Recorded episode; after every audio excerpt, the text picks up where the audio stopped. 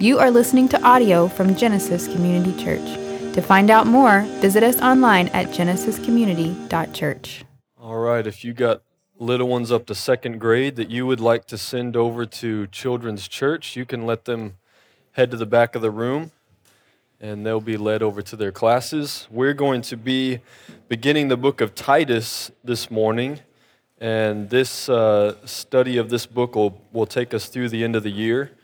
Um, so, uh, so if you want to turn there, you'll find um, uh, Thessalonians, Second Thessalonians, then you'll get to First Timothy, Second Timothy, and then Titus, if you're looking for it.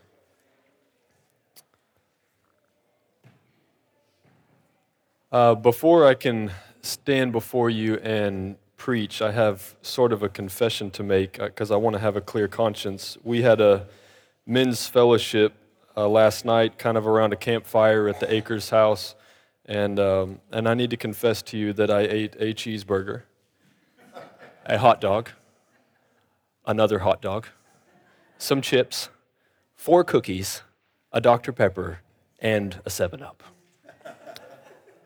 And I can't preach on elder qualifications before you unless you just knew that and knew that I was in repentance about that.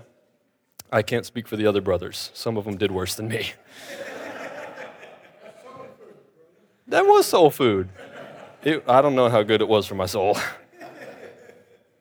Uh, all right, Titus chapter 1. So this morning, what I, what I hope to do is uh, Lord willing, lead us through the first nine verses um, uh, of the first chapter. So there'll be a bit of an intro to the book, just so that we all know kind of what's going on.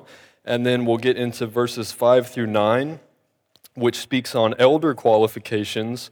Um, and, and then uh, we're doing something a little bit unusual, but uh, we'll, we'll be here in this passage. Uh, then next week, uh, Billy Shield, Billy, throw a hand up. There you go. Uh, church planting resident and, and elder in training with us is uh, going to preach next week on church planting from this Titus context. Uh, Billy is going to be sp- sent out next year to plant a church. And so, uh, of course, it's something that's on his heart and on all of our hearts, and we want to really understand what it is that the Lord is doing through church planting. So he'll preach next week.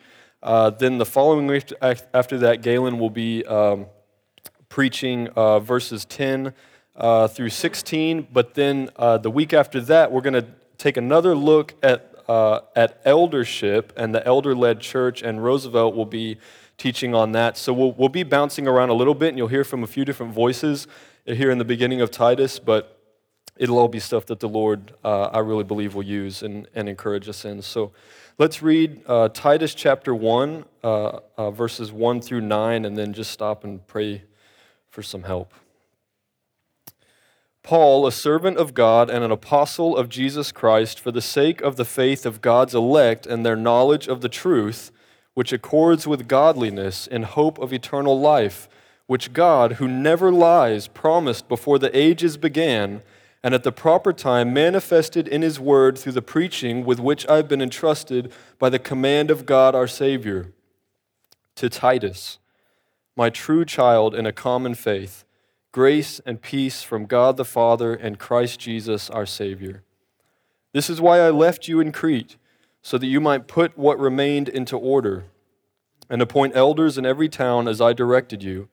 If anyone is above reproach, the husband of one wife, and his children are believers and not open to the charge of debauchery or insubordination, for an overseer, as God's steward, must be above reproach he must not be arrogant or quick tempered or a drunkard or violent or greedy for gain, but hospitable, a lover of good, self controlled, upright, holy, and disciplined.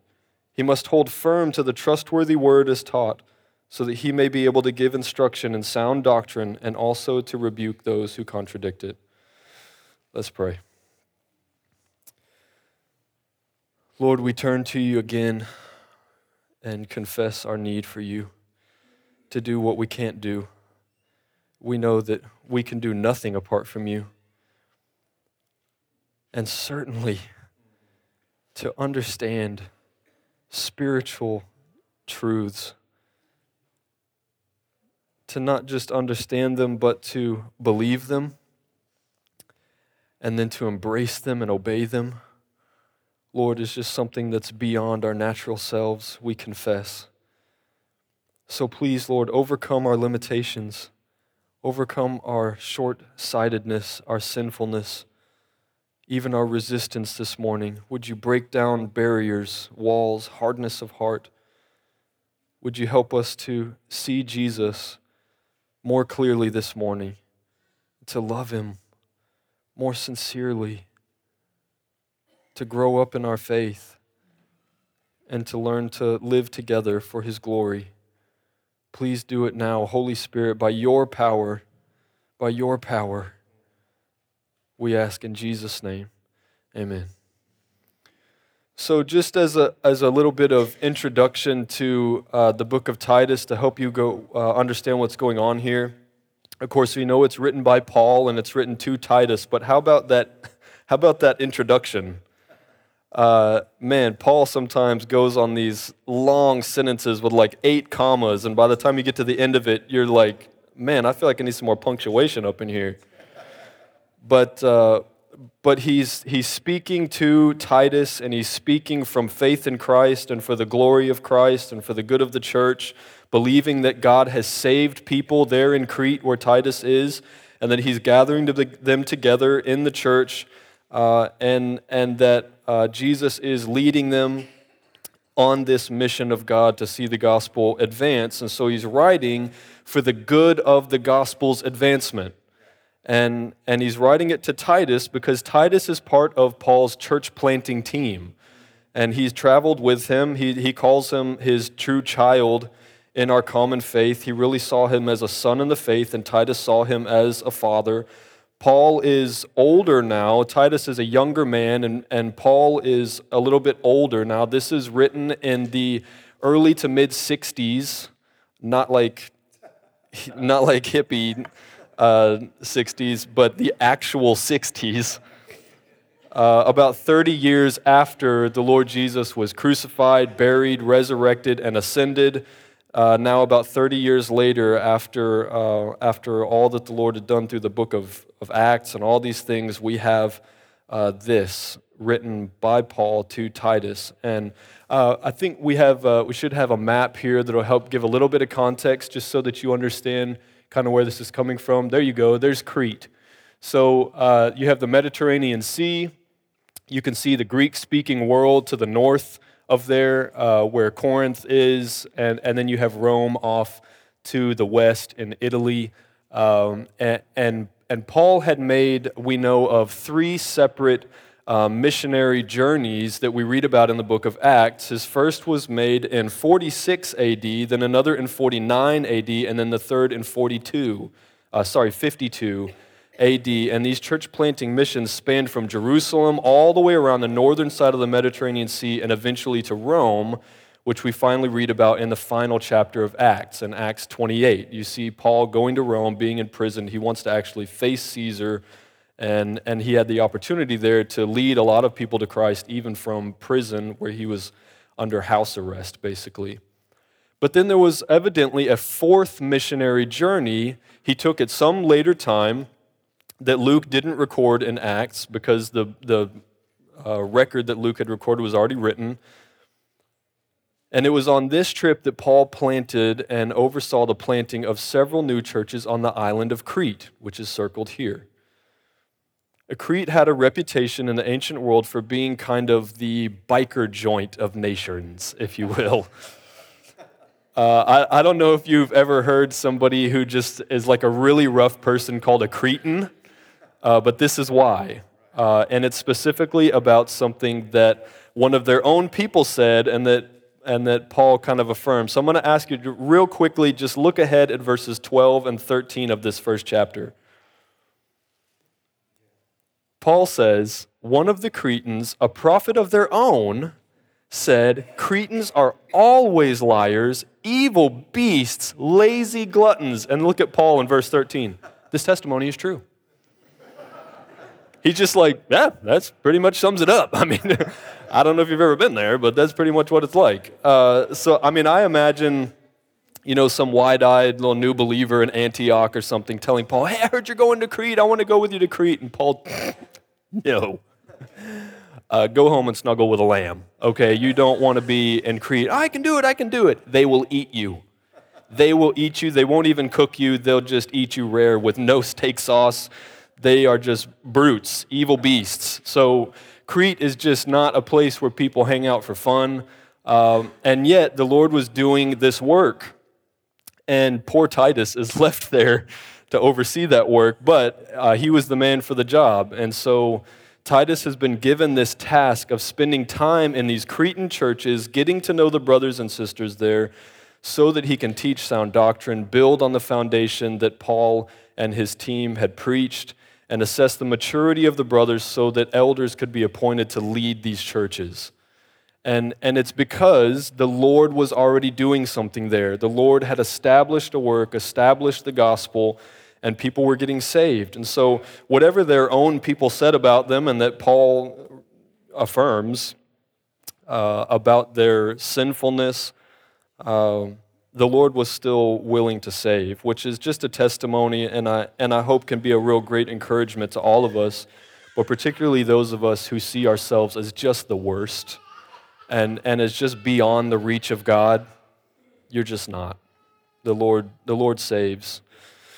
So then, here, before we get into this list, starting in verse 5, I want to ask you probably just flip back, probably just seven or eight pages, and, and keep your spot there in Titus, but find 1 Timothy chapter 3. And it's really not far at all.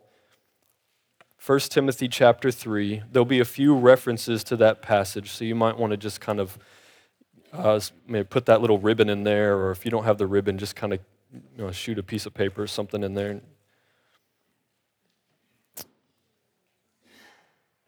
All right, so in Titus, let me read again verses 5 through 9. Paul says to him, This is why I left you in Crete, so that you might put what remained into order, and appoint elders in every town as I directed you. If anyone is above reproach, now here he's getting into the qualifications of who it is that Titus should be looking for among the believers anyone who is above reproach, the husband of one wife, and his children are believers and not open to the charge of debauchery, which is just like this giving yourself over to sensuality and, and these things, or insubordination. For an overseer, now, overseer is synonymous with elder here, so don't see those as different things. In fact, overseer is literally translated bishop. So, so, that, so the bishop or the overseer and the elder are the same guy, same type of person, same role in the church. As God's steward, must be above reproach. He must, not be arrogant or quick tempered or a drunkard or violent or greedy for gain, but instead hospitable, a lover of good, self controlled, upright, holy, and disciplined. He must hold firm to the trustworthy word as taught so that he may be able to give instruction in sound doctrine and also to rebuke those who contradict it. So, looking at this list of qualifications, here we have at the very top of the list, he must be above reproach. And this heads the list because everything else that's said about that is describing what it means to be above reproach. So you have to see this as a description of a person who is not able to be reproached or, or kind of looked at as someone who's immature, ungodly, that, that you're looking for a man whose character, his Christ likeness, has, has brought him to a place where there's no obvious accusation against him. He's not going to bring shame on the church or anything like that. He's a man who's above reproach. And now here we see the description of what it means to be above reproach. The very first thing that Paul says is the husband of one wife. And the literal translation of this is a man of one woman. A one woman man. So this has been described at, at certain points as uh, talking about it, it can't be a man who's ever been divorced and then remarried, but that's not the context. It's not saying a man who has only ever had one wife, because Jesus gives some qualifications for uh, if there's marital unfaithfulness, then it's okay. If there, you know, it's not ideal, it's not God's design, but there's grace that there could be divorce and there could be remarriage, and then, and then that man shouldn't be disqualified from being an elder if he was sinned against and he's living righteously. Instead, the context here is that his heart is only for his wife. He's a one woman man. His eyes are for her, his body is for her, and he's not moving outside of marriage to seek out affection or attention from another woman. He is a one woman man. So you're going to, first of all, see an elder as somebody who loves his wife well, he leads her well. Now, look, we don't even leave the home to get into the second qualification that children are to be believers and not open to the charge of debauchery or insubordination. Now, again, we have to get into translations here, and, and we'll let Timothy, uh, Paul's letter to Timothy, help us. But the word translated believers can also be translated faithful. In fact, I, I don't know why they keep saying believers. They really should just be saying faithful in the interpretations. Now, the difference is imagine a man who is who is faithful to his wife and faithful to his children, and he's mature in his faith and loves the church and works hard for the good of the church, but he shouldn't be considered as a potential elder because one of his kids isn't a believer. Can he control that? He can't control that. He prays for his kids, he disciples his kids, leads them in the truth, but only the Holy Spirit can move on a person's heart, awaken them so that they would put faith in Christ and follow him. The, the man can't do that. So we have to understand this as faithful, not being believers in the way we use that word, that they're a person who loves and follows Jesus, but instead, what Paul is getting at, the real context is that his children are generally respectful, they're obedient, they're submissive. They're not going to bring shame upon him or his family through their misbehavior. He, he keeps them in check. Go, go back to Timothy and see what Timothy says. 1 Timothy 3. Paul is giving the same kind of list to Timothy here so that he can appoint elders where he is in Ephesus. Therefore, starting in verse 2, therefore an overseer must be above reproach, the husband of one wife, sober minded, self controlled, respectable, hospitable, able to teach, not a drunkard, not violent, but gentle, not quarrelsome, not a lover of money. He must manage his own household well, with all dignity, keeping his children submissive. For if someone does not know how to manage his own household, how will he care for God's church? So you see, the context there is that he's a faithful husband and a faithful father. He can't decide and secure the salvation of his kids, but he sure can disciple them in the truth and pray for them and lead them and discipline them so that they would be respectful and obedient. Now, the fact that Paul leads out with the man's relationship with his wife and his kids is not an accident. He did that on purpose. Because the household is the training ground and testing ground for what it looks like to be a leader in the church if you're failing at home to live up to the calling that God has put on your life as a husband and as a father, then why would you expect to be able to do that for husbands and for fathers and for wives and for children, for people who are coming to know Christ and they need to be led and discipled and challenged in their faith, but you're not even doing that at home? Uh, I mean, you watched a child come into the world, and from literally day one, you had the opportunity to disciple them. But if you haven't, if you haven't done that, then there's no condemnation for you if you're in Christ Jesus. But how can you be expected to disciple people who you're just getting to know when you were there from day one for this child and didn't do it? Well, the time to start is now, right? Always now. But if it hasn't been there yet, then there's time for growth and there's time for repentance and, and following Jesus in those ways so that we could grow in that way. So, Paul reiterates the point in connection with the elder's faithfulness to his wife and kids that the man must be above reproach. It's in connection with this idea about family. You see, after he talks about your relationship with the wife and relationship with the kids, then in verse 7, he says again, For because of this, an overseer, as God's steward, must be above reproach. So again, we see being above reproach is look at him at home. Talk to his wife, talk to his kids. What is he like behind closed doors? So this is really getting to a, a, little bit broader point before we get into the rest of these things and try to understand the kind of guy that's being described here. God is always about what's in the heart, not about outward appearances.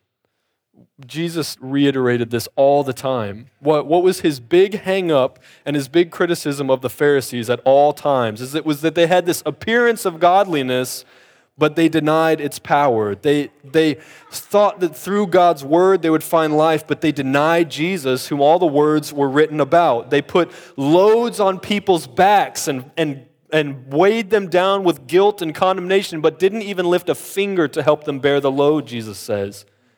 They were whitewashed tombs. Inside, they were full of dead men's bones, but on the outside, they looked nice. And in the same way, elders, uh, uh, an elder in a church can look like just a real polished, nice guy, really friendly. He, he speaks and preaches and teaches and all these things, and it's great. But if you look into his home and it's dead men's bones, he's not qualified to lead because everything he's doing on the outside is not flowing from his heart. But you would have to believe it's flowing from a desire to be put up on a pedestal and respected above others and seen as something greater. Because if he's not even doing it at home, then it's not in his heart. So then let's look at the rest of this list, just understanding we're talking about the guy's heart, who he really is. When it's just him and the Lord in the quiet, what's he like? So he must not be arrogant. He must not be arrogant. We know that God opposes the proud but gives grace to the humble, and an elder will need boatloads of grace for the task ahead of him. I mean, the overwhelming majority of you in the room have not been an elder in a church. And so you may not understand in a real experiential way what it feels like to be put in that kind of position of responsibility and stewardship under the Lord's direction, Jesus as the chief shepherd and you as an under shepherd, that He's put you in this position and that you're going to be held responsible to look Him in the eye and give an answer for how you led. It is a daunting task. And we need so much grace for it because we're not Jesus at the end of the day, right? An elder is not Jesus, he's just working for the glory of Jesus. So he must not be arrogant. He must not be quick tempered. He can't be a guy who flies off the handle, who's quick to make judgments without the facts and speak before he's meditated on God's word and spent time in prayer for wisdom. He has to be a guy who's quick to listen and slow to speak. We all know those kinds of people, and we know the kind of people who are real slow to listen and real quick to speak, always shouting you over you, always interrupting you, never really hearing you. That's not an elder. And if you look into his home and you see that he's always shouting over his wife and never listening to his wife and fails to really understand his wife, if his kids feel this distance from him because he's just a shouter and all of his discipline is about trying to talk them into obedience and he's not modeling it and he's not coming down close to listen to them and hear what's in their hearts, that's not your guy. He can't be a drunkard. Now, here we are again. This might surprise you, but the Greek word translated drunkard is actually someone who drinks too much alcohol and gets drunk. It's just, I know, it's confusing. We are exegeting this morning. But then, really do look at the deeper impact of drunkenness. What's that really about? It's a lack of self control, isn't it? It's a person who, who is unable to control himself. So, how, if he can't control himself, can he be trusted to lead God's church? And what other ways might he give into the desire of his, of his flesh, to act irresponsibly, to waste time, to endanger others? If he does so to himself, he can't be violent. Now, a violent, again, is just, it's a very plain meaning, just violent towards others, physically, violent. But what is violence really about? Isn't it trying to command the obedience of another person to, to submit to your will, even though they won't do so willingly? And so you, re, you resort to this violence to try to control them. But an elder is trying to control people, he's trying to lead them. So he can't be a person who is prone to violence. Greedy for gain. Man, listen. How many elders can you find on the TV who are greedy for gain? It is an egregious affront to the gospel that so many preachers and pastors are so obviously greedy for gain. And yet they're lauded and praised because they're able to talk people into giving so much money to the kingdom, while the kingdom really turns out to be their castle greedy for gain, man, if you're looking at a guy who wants to lead because it financially benefits him, that is absolutely not your guy. That is not God's man for this kind of job. Please don't trust people who are getting rich off the gospel. He must be hospitable, a lover of good, self controlled, upright, holy, and disciplined. This is the opposite of all those signs of immaturity that we just saw in that list of sinful attributes. Hospitable, an open home. He receives others. People feel received by him. A lover of good, self controlled, upright. He lives upright, not in the dark, not hiding in the shadows. You know his life because he shows it to you holy. Of course, it doesn't mean he's holy as God is holy, but he pursues holiness. He loves and cherishes holiness. He seeks after it. And he's disciplined. He's disciplined because he's a disciple of Christ. He follows Jesus. And then finally, he holds firm to the trustworthy word as taught, so that he may be able to give instruction and sound doctrine and also able to rebuke those who contradict it. So, this is a list of qualifications. It includes a pretty long description of his character attributes, and then only one description of what he actually does in his role. He's got to be this kind of guy, this kind of guy, this kind of guy. You'll find these things in his home, these things in his heart. He loves like this, he hates things like this. This is about who he is, and then only one description of what he actually does.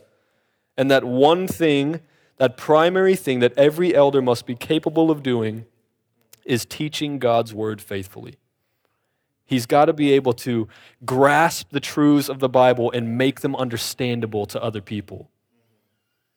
And that's a spiritual gifting. It's not something that everybody can do, and it's not something that only elders can do, but every elder must be able to teach.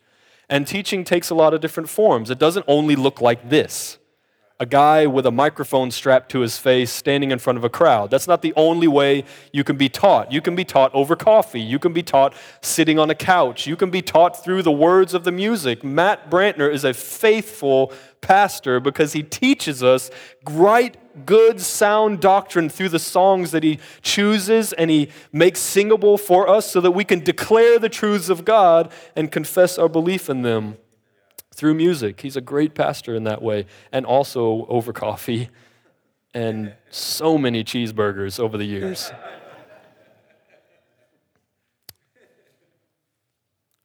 So, then the big picture, all right, the big picture.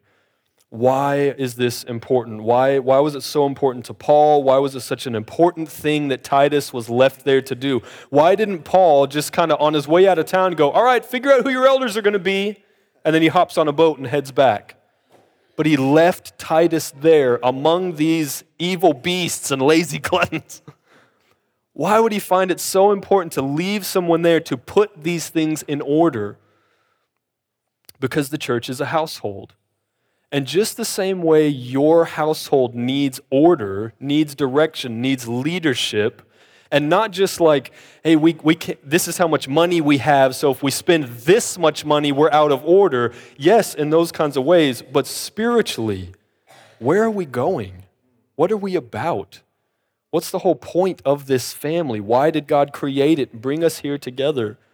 It's so that we could honor him, glorify him, make him known to those around us. And the church is a household with those same kinds of goals to be in order so that we can honor Christ. So, elders play a vital role, not because they're so good at what they do, but because Jesus knows what he's doing. Jesus is the elder, he is the shepherd, the pastor over this flock.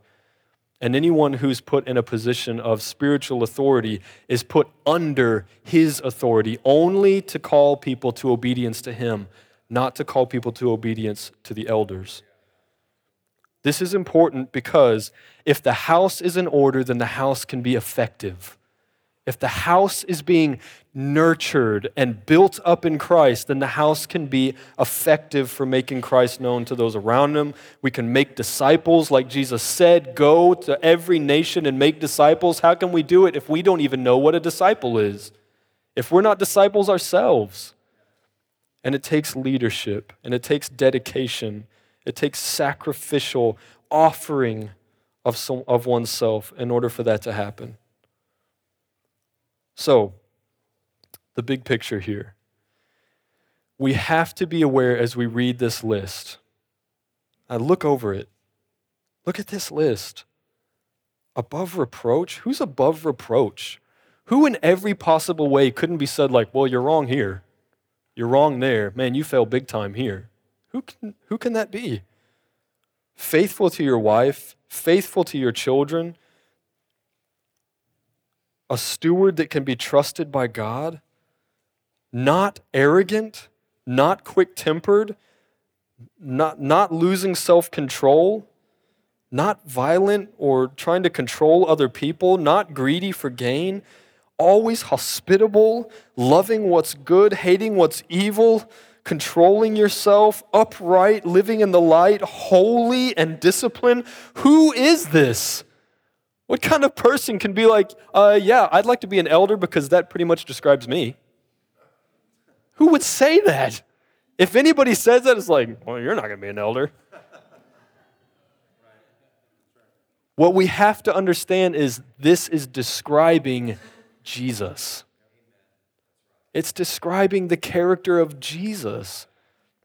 That Jesus is a faithful steward who can be trusted to manage the household of God that Jesus, if, if anyone does, he does hold firm to the trustworthy word so that he can give instruction and sound doctrine and rebuke those who contradict it. Only Jesus can be this all the time. Only Jesus can be trusted by God all the time to be this kind of person. So then, does that mean just like, well, I guess if anybody's just trying real hard, they're the elders? Well, no, it's not quite like that. Being an elder is about being a believing man who has been set apart by the Holy Spirit. By the Holy Spirit to exhibit Christ likeness while leading the church in knowing and loving and glorifying the actual Jesus of the Bible. He's just set apart for it. It's not something that, that the elders of the church look around and they'd be like, uh, I get along with this guy best. And he seems like a decent guy, so we'll make him an elder. The Holy Spirit is doing this. And that's a mystery, right? It's a mystery. I mean, we don't have like in Acts where you have the Holy Spirit spoke to the elders in Antioch and said, Set apart for me Paul and Barnabas for the work I've set before them. I've never, I've never been in prayer and the Holy Spirit just said, set apart for me. I've, that's never happened. And yet, I know that I've been a part of elders being added to the church. And I've trusted other elders and other churches and believed that it was the Holy Spirit who put them in that position. We have to believe that. That if this man, when we, when we read this thing, we go, yeah, you know what? He's not perfect, but I can see that. I can see that about him. I, I know his wife. I've seen his kids. I've paid attention to him. I've listened to him. I can see that. He's a guy who really loves God, who's really given himself over to God. I could understand how that's a guy that the Holy Spirit has set apart for a particular role in the church. And that that role is to exhibit Christ likeness, not to be Christ for you, but to exhibit a dedication to growing in Christ likeness, which, by the way, is going to entail a ton of repentance. Amen?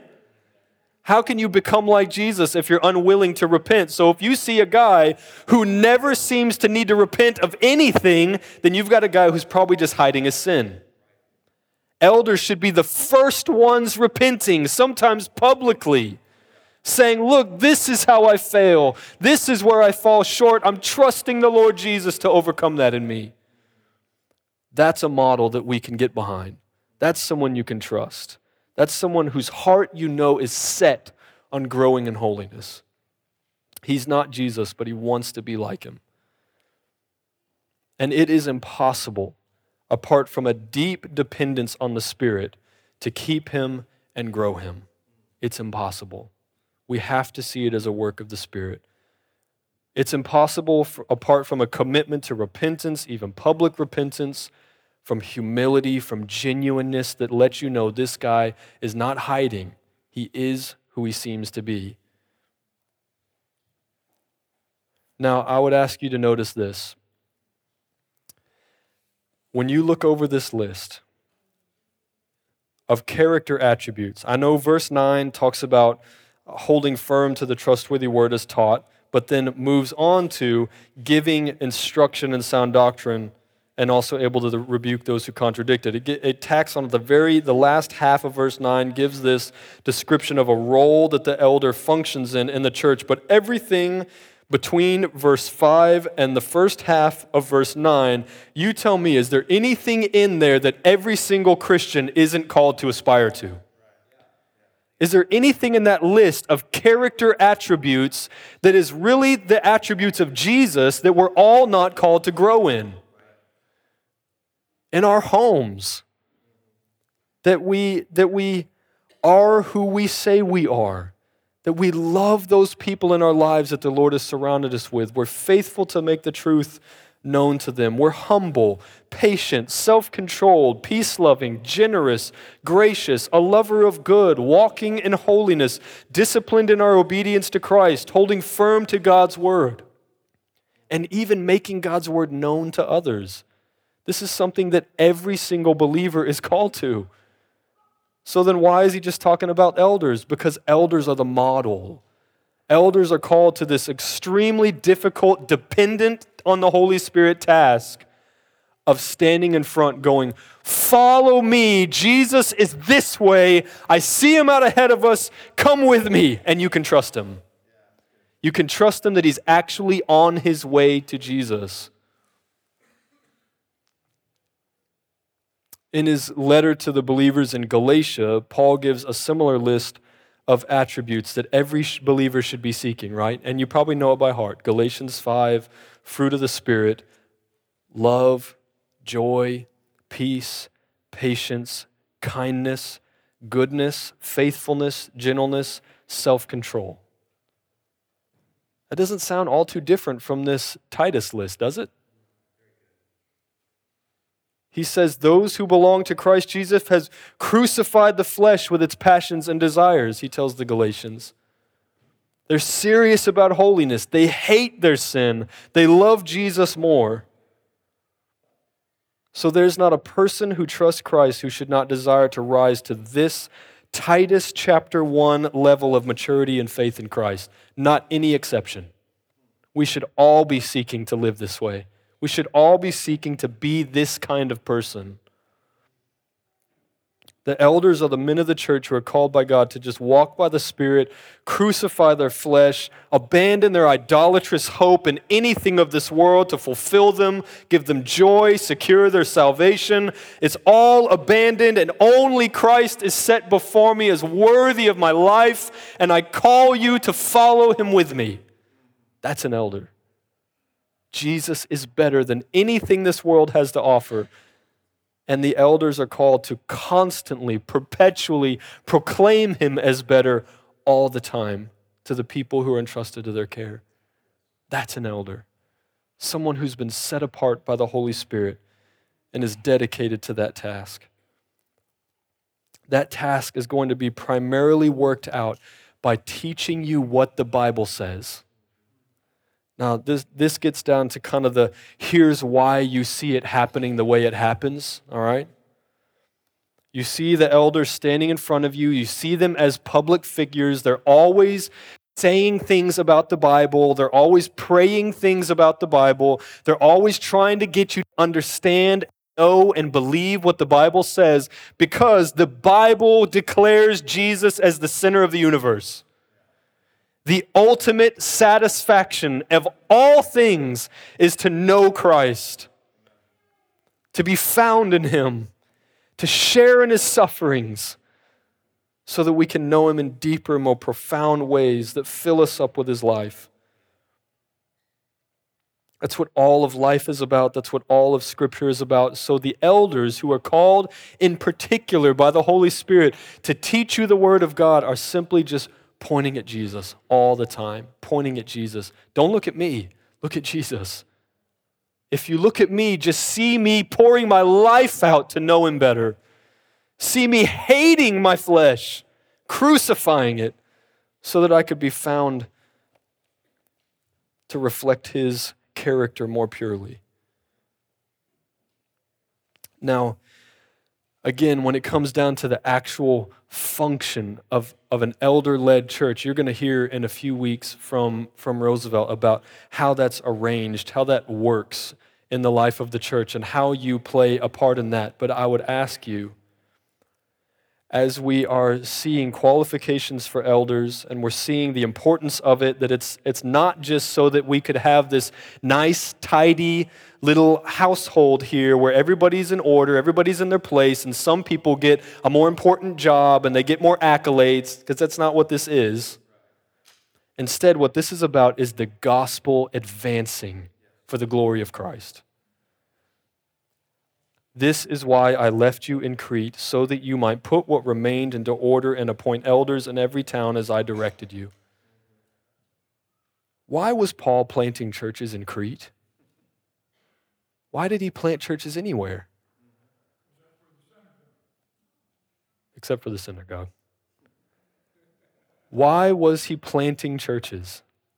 He was planting churches because the gospel planted in a community will see people, by the Holy Spirit's power, come to know the figure, central figure of the gospel, Jesus Christ, devote their lives to Him through their faith and obedience, and make the gospel known to others so that the kingdom of Christ is advancing in the world, so that when Jesus returns, there's a people called by His name, known by Him, loved by Him for His glory, that will gather to Himself, who live with Him in eternity, reigning with Him, an inheritance found in him that can never be tarnished, never be taken from him. This is about the people of God knowing God and enjoying him forever.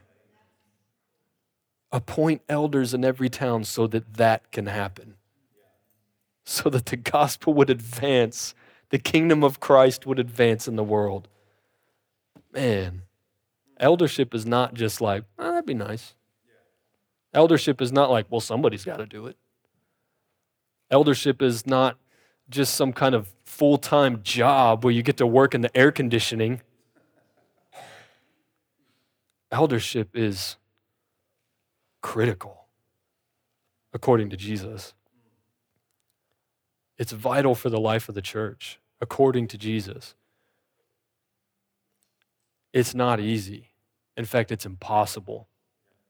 And it takes a miraculous work of the Holy Spirit for it to be good and God honoring, according to Jesus. So I would ask you then, please, church, brothers, sisters, please pray for your elders. Please pray. We know why we pray, right? Praying is because in the natural sense, this thing that I hope to see accomplished is impossible, and it will take an act of God for it to be done. So please pray. Please pray for us. Pray that we would be these men. Pray that we would recognize these men in the church when the Lord it puts them in our midst and the Holy Spirit is calling them and appointing them as elders. Please pray that we would have spiritual eyes to see, that we would recognize them. Please pray that as the elders, we'd be faithful to the task we've been given by the chief shepherd to advance the gospel in the hearts of the people entrusted to us. As Peter says, to minister to the flock of God that is among you. Uh, we're not podcast pastors trying to minister to all these various flocks around the world that we've never even seen face to face or been in a room with. It's the actual flock of God among us that we're called to shepherd. Pray that we would be faithful, please. Because God is saying this is how He advances the gospel that the church grows up in Christ, and then those growing up in Christ Christians are making Christ known to the world around them and calling the world to repentance and faith in Jesus. We just so desperately need to pray. But please don't forget, in the midst of all of it, that eldership is something, and, and I'm saying this last because I feel like it, it is important for you to know walking away from this time together. Eldership is not something that is only for those who it really makes sense would be for. You know what I mean by that? Like there's certain people that just seem real polished. They really seem to have it together. They really look like they know and sound like they know what they're talking about. And when they come through the doors of the church, somebody's like, what a charming looking person. I think we too often see potential elders that way. Who has the slickest kind of speech? Who's able to kind of, uh, uh, you know, call people to himself in a way that's not scary, not, not kind of intimidating, but a person who's just like easy, a person who makes friends easily. They dress nicely, they have this air of kind of maturity about them as we define it culturally. Maybe they have a great job and make plenty of money. We've got to define who an elder is according to what the scriptures say, which means some person could walk in the back doors of this place and look like the scrubbiest joint that ever rolled off of 1960. Maybe he had to catch a bus here. Maybe he doesn't make much money at all and you know it by the way he's dressed. And that dude might be the most faithful pastor that ever graced this place. Because we're not looking at outward appearances. So then here's that what that means for you, men of the church in particular, because scripture just says this is a role that God has designed for men, and there are different, very important roles He's designed for women, but eldership in particular is something that men are called to. So listen, men of the church, do not, because of your job, because of your social status, because of your race, because of your upbringing, because of what kind of family you came out of, or whatever past church experience you have, do not disqualify yourself if the Holy Spirit is setting you apart for a work that He's called you to. Do not for a moment, for a moment, think that because of the way you comb your hair, or because of the way you either do or don't tuck in your shirt, or because of how confident you are in yourself, that you are either qualified or disqualified for being an elder. Do you love Jesus with your whole heart? with everything that you are? Do you dedicate yourself to His glory? Do you love your wife if you have one? And you don't have to to be an elder. But if you do, do you love her? Do you lay your life down for her like Christ does the church and that He gave Himself up for her? Do you love your children? Do you not provoke them to anger, but you nurture them and disciple them up in the knowledge of the Lord so that they wouldn't depart from it? Do you love the church? Do you pray for the church? Do you pray that the gospel would advance so that Christ would be glorified? Do you want to pour yourself out, even if it's wasted completely on the glory of Christ and none for yourself? If that's who you are, man, come and talk to us. Come and talk to us. It could be that the Lord set you apart. Maybe not. Maybe you're just a faithful, God loving brother. And this isn't it. But maybe this is it.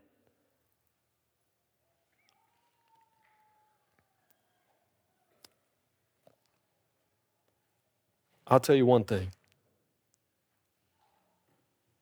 it's a miracle that I'm standing in front of you. And sometimes I wonder why you even care what I think or why you should trust me to say this. But I can promise you, I can promise you, it's not because I'm special. Or Galen or Roosevelt or my dad, praise God, who's an elder in the church with me, or Russ or Matt Akers or Billy Scheel or Matt Brander. It's not anything special about the man, it's something very special about the Spirit who calls the man. Taking the least and doing something to honor God. So, in the following weeks, we'll continue to see how this functions in the church, how the Lord has called us to follow Him together, and what leadership looks like what sound doctrine looks like and the teaching of it looks like, and lives dedicated to really expressing that doctrine. What does that look like? I think Titus will be real helpful in that. Let's pray. Thank you for listening to audio from Genesis Community Church. To find out more, visit us online at genesiscommunity.church.